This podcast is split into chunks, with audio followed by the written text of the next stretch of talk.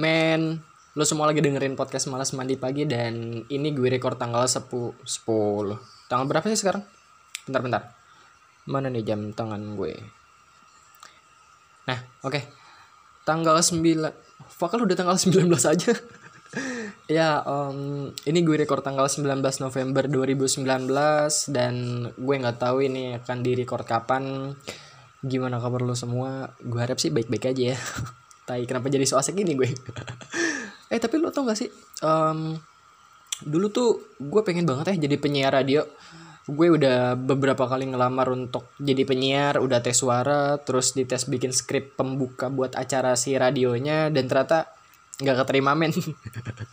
ternyata nggak gampang ya. Uh, maksud gue ya semua profesi emang nggak ada yang gampang, tapi even radio yang waktu itu tuh udah lumayan ditinggalin orang karena beberapa faktor kayak ya lo bisa denger lagu di YouTube terus sudah banyak banget aplikasi streaming musik gitu kan yang lo bisa milih lagu yang lagi pengen lo denger tapi tetap aja gitu proses seleksinya tuh ketat dan nggak sembarangan. Dan ya mungkin itu juga sih yang bikin radio bertahan sampai sekarang karena pembawaan si penyiar gitu. Jadi mereka mencoba untuk menahan autentiknya dari si penyiar gitu mungkin ya.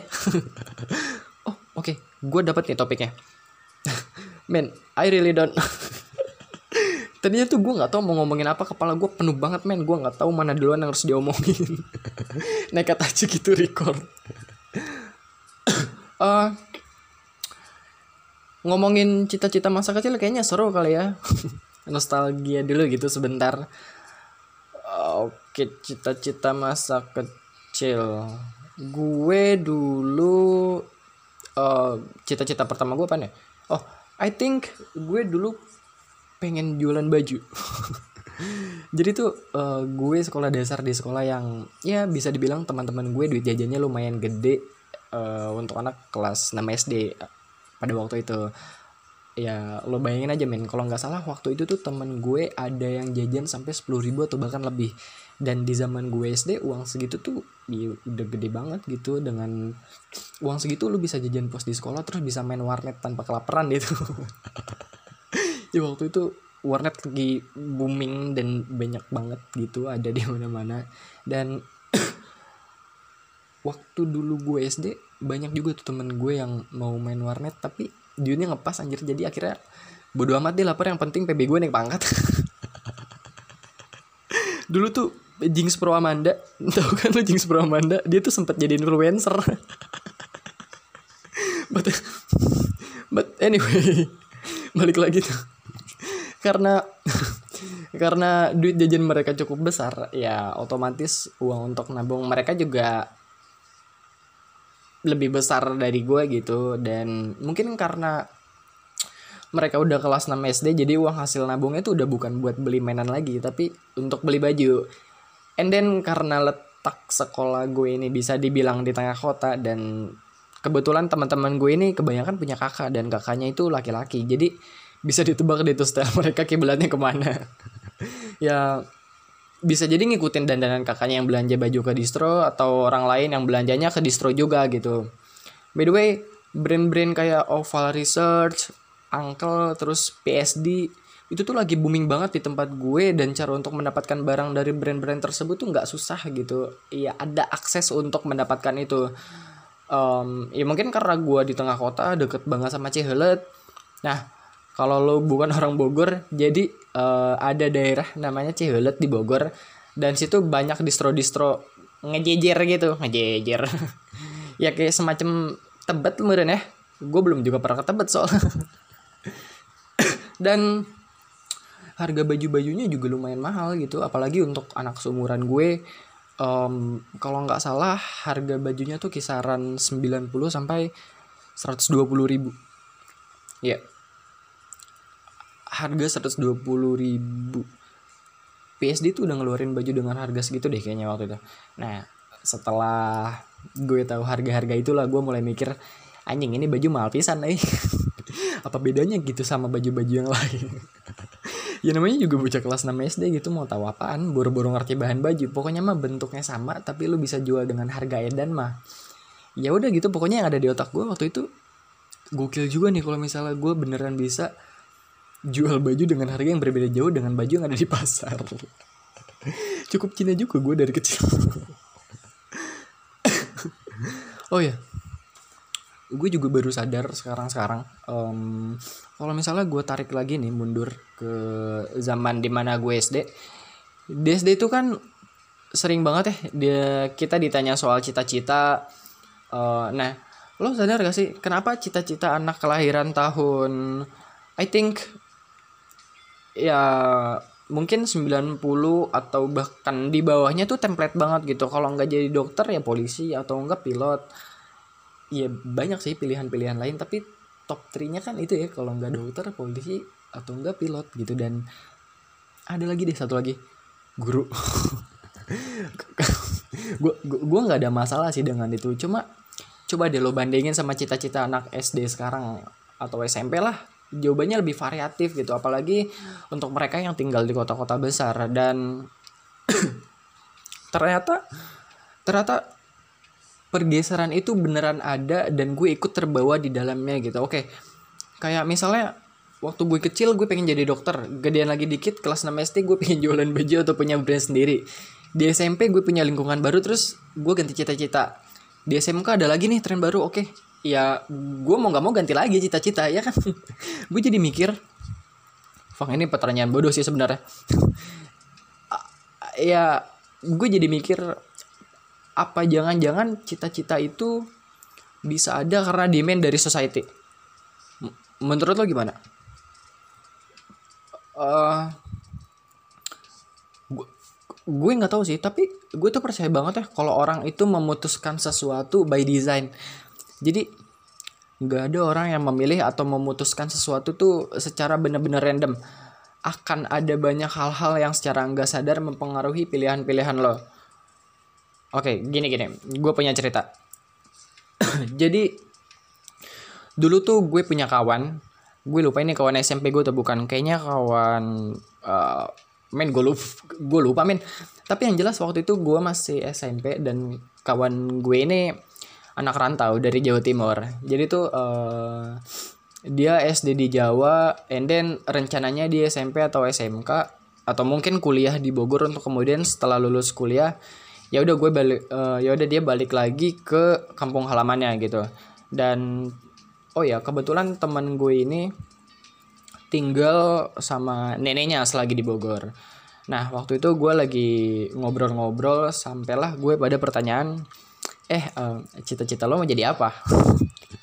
Terus di dijawab gini eh, nggak uh, tahu. Uh, gue sih kayaknya mau ngikutin kemauan orang tua gue di kampung. Gue kuliah pertanian terus kalau lulus ya udah gue balik lagi ke tempat orang tua gue dan nerapin semua ilmu yang gue dapet.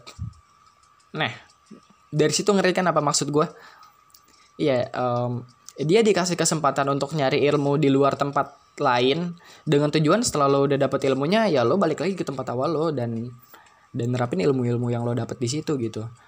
Gini gini. Tadi kan dia ngomong mau kuliah pertanian. Ya otomatis berarti dia berasal dari keluarga petani. Tinggal di sebuah desa dan dan mungkin dekat sawah juga gitu. Dari kecil udah dibilangin lo cari ilmu tentang pertanian and then nanti lo balik lagi ke sini. Nah itu maksud gue lo tuh udah didesain untuk memilih sesuatu gitu sampai akhirnya ya udah lo memutuskan untuk mengambil pilihan itu. Tapi kalau kalau dipikir-pikir lagi sedih gak sih lo?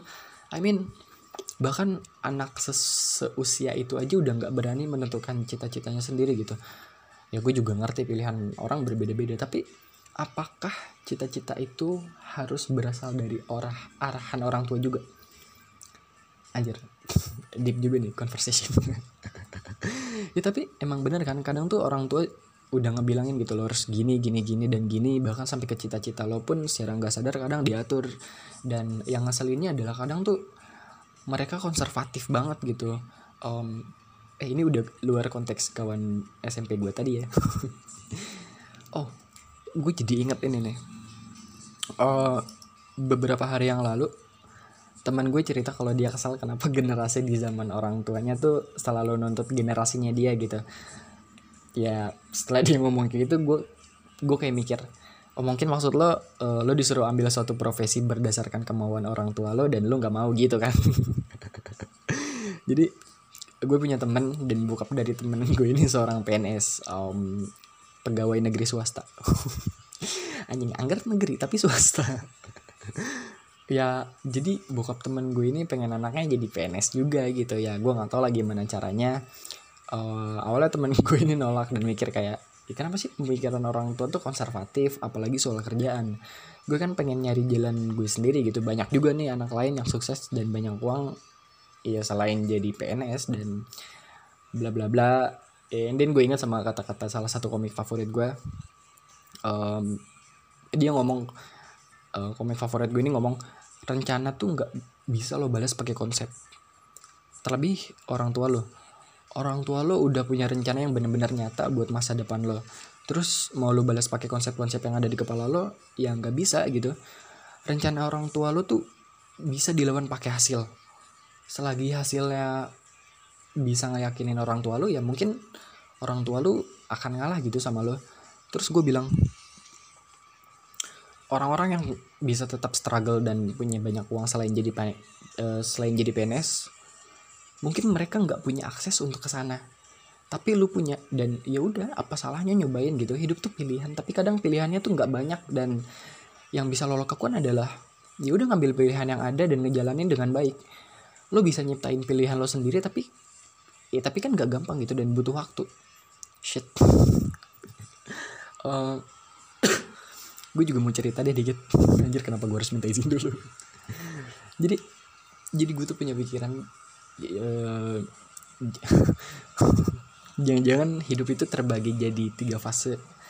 Um, jadi di umur 15 sampai ya mungkin 19 atau 23 tahun itu adalah fase lo nyari tahu diri lo itu siapa 23 sampai 25 atau mungkin 27 tahun lo nentuin pilihan hidup lo. And then 27 sampai sampai seterusnya ya lo cuma tinggal lo mempertanggungjawabkan pilihan lo gitu. Umur gue sekarang 21 tahun yang seharusnya gue masih punya waktu untuk nyari tahu siapa gue. Tapi karena mungkin gue overthinking ya gue jadi ngerasa kayak fuck lah gue harus udah nentuin pilihan gue nih dari sekarang. Karena ya perputarannya makin cepat akan banyak hal-hal baru yang keluar gue nggak mau bingung milih. Terus gue juga dari awal lulus sekolah nih ya orang tua gue selalu ngalah soal pekerjaan kan. Dan hal-hal itu yang mendorong gue untuk ya udah gue harus nentuin pilihan gue sekarang gue kejar itu semua susun strat susun strateginya and then mulai nyicil dari sekarang. Um, kenapa gue harus bisa dapetin pilihan gue? Ya karena ketika gue gagal gue gue akan jauh gitu puter baliknya dan itu yang gue takut. Gue takut gak tahu apa pilihan gue selanjutnya. Gue takut waktunya nggak cukup karena yang sulit ketika lo jatuh karena berlari kan bukan bangun ya. Lebih dari itu menurut gue yang susah itu adalah gimana cara lo bisa lari lagi dan lo nggak jalan gitu karena ngerasain sakit akibat lo jatuh ya nggak sih? Dan masalah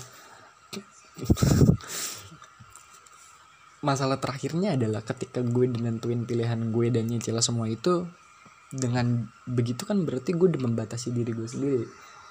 Um, dan mungkin karena batasan-batasan itu tadi gue nih jadi nggak bisa mengeksplor diri gue. Anjing aneh banget gue